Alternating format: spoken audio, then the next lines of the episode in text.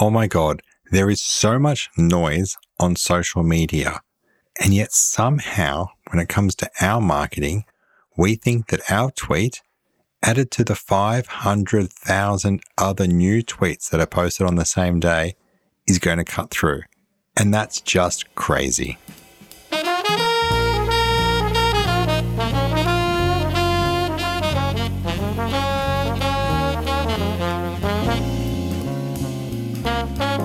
Here's the way I think about social media. Imagine it's a party. You're in a room, it's packed full of people, and everyone is talking at the same time while simultaneously holding their hands over their ears and not listening to what anybody else is saying. To me, that party visualization is what social media is like. It is just people shouting what they want to say and nobody's willing to listen. And I think if you want to get cut through in 2022 on social media, the best chance you have is to come at this the complete opposite way. To do this, you need to shout less and listen more. The single best social media strategy that I see employed by people starting out, particularly if they're a founder of a startup company, is to actively go out and show people that you're listening to what they say. Most tweets go unliked, unread, and uncommented, even from people with real situational power. They don't get that many likes. Sure, there's the megastars, but real people with real influence don't get likes, don't get comments. And so next time you load Twitter, make an effort to show people that you're reading their tweets. Don't argue with them. Give them a question. Give them a follow up. Make a comment, not just a like, make a comment. And that comment's goal is to say, I heard what you said, and I want to start a conversation. If you do that and you start doing that nine times and posting once, I guarantee you your engagement will go through the roof.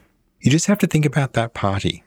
If you walk around that party and you're the one person that listens to what everyone has to say, I guarantee you a good chunk of those people will leave the party thinking that you were a great person. You were great to talk to because you're a listener. And that's what these people want. And I'm one of those people. I don't want to sound condescending. I want people to listen to me crying out loud. I'm talking on a podcast. I'm making more noise. But if someone takes the time when I share this on LinkedIn to comment and say, I heard what you had to say, I'm going to try that too. What a great idea. Do you think it also works on LinkedIn, etc., etc.? I will remember that person way more than if they posted. If you comment on my Twitter, you comment on my LinkedIn, you comment on my Facebook, I will read that. You post on LinkedIn, you post on Twitter, you post on Facebook. I probably won't see it, let alone read it. And so if you want a tip or a trick at the moment in social media, it's to listen, to listen and show people that you're listening. And the real kicker to all this is that when you do choose to post, you do choose to make a comment, all those people you've been listening to, they'll pay you back. They'll like it, they'll comment, they'll engage, because you valued them, they're going to value you. Now, I wish I followed my own advice. I wish I did this more, but I just don't. So I just set you the challenge.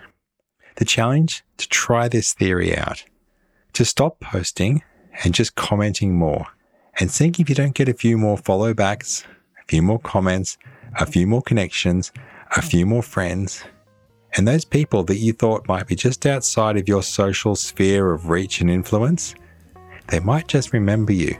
And next time you do post, you might get that little boost and that little payback. I hope you've enjoyed the episode. If you have, you know what you need to do. Until next time, cheers.